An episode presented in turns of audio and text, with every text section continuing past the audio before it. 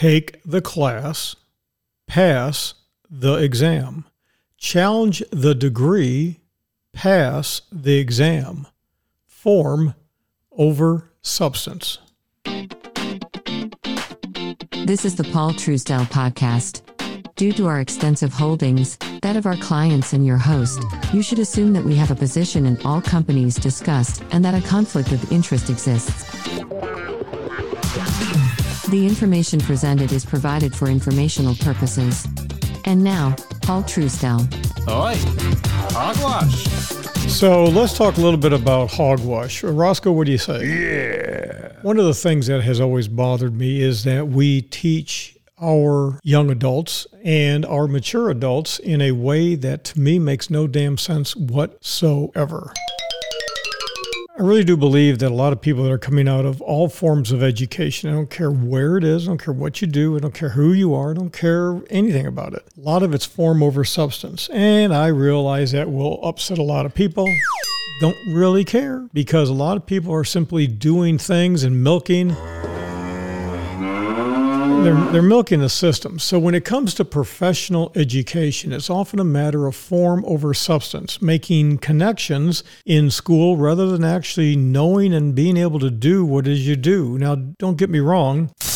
I am not in any way, shape, or form telling you that you wasted your money on your degree. You know, God bless you. But a lot of you did. You really, truly did. You see, education in the system, in the country, worldwide, to me doesn't make a hill of beans. It doesn't make any sense. So, if a person decides that they want to be a doctor, now just think about this for a minute. They want to be a doctor. If they can go in and take the exam and pass every single aspect of it, okay, all the written, oral, as well as all the practicals, should you refuse that person from being a doctor? Lawyers are another good example. Many years ago, you did not need to go to law school. You studied with a lawyer, you did an apprenticeship, and then eventually you hung your shingle out.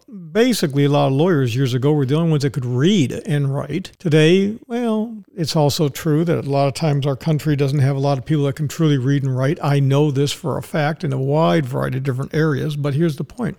Go to law school, you take your entrance exams, you get in, you take your class, you pass your class. You may have papers to write, you have exams to do, you have all sorts of uh, oral examinations, right? Socratic method. But then at the end of your program, you have a law degree. You then have to take your bar exam, various states. You have to take these exams, you have to pay a lot of money for them. And if you don't pass, you cannot practice. Now, let's say you've got somebody who read the law, studied the law, they under, understand it inside and out, never went to law school, they walk in and they pass the bar exam. Is that person any more or less qualified to be a lawyer? Me just think about it for a minute. The person has spent three years, four years, God knows how long they went to law school and they got through everything, made all the connections, and they have no more ability than the guy or gal that walked off the street. Think of Good Will Hunting, can basically read books with a photographic memory and can recite chapter and verse and get before a judge and rip it up.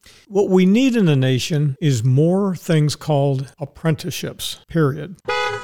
That's what you need. You have apprenticeships for electrical, plumbing, electricians, plumbing, automotive, etc. But I think sometimes we spend way too much money teaching people things that are just simply common sense. And if you go and get your degree, are you really any better than anyone else just because you passed a cumulative exam? It's a question I really think you should think about real thoroughly because somebody graduated at the bottom of the class and somebody graduated at the tip top. And oftentimes, the people that graduated at the tippy tippy top, top, top, and at the very, very, very bottom, like John McCain, are not worth a hill of beans. Give me the person that is well rounded, played sports, did a little this, did a little that, can connect the dots, and got decent grades. They don't have to be great, got decent grades, but they know how to put together the facts and figures. I'll take that person all day long, all day long.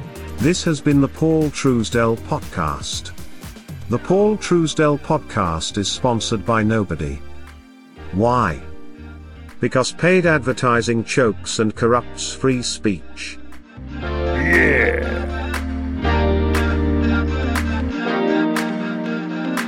Bandwidth, production, and hosting for the Paul Truesdell podcast provided by Fixed Cost Financial. The home of fixed cost investing. A true fiduciary based registered investment advisor and manager. Visit fixedcostfinancial.com. That's fixedcostfinancial.com.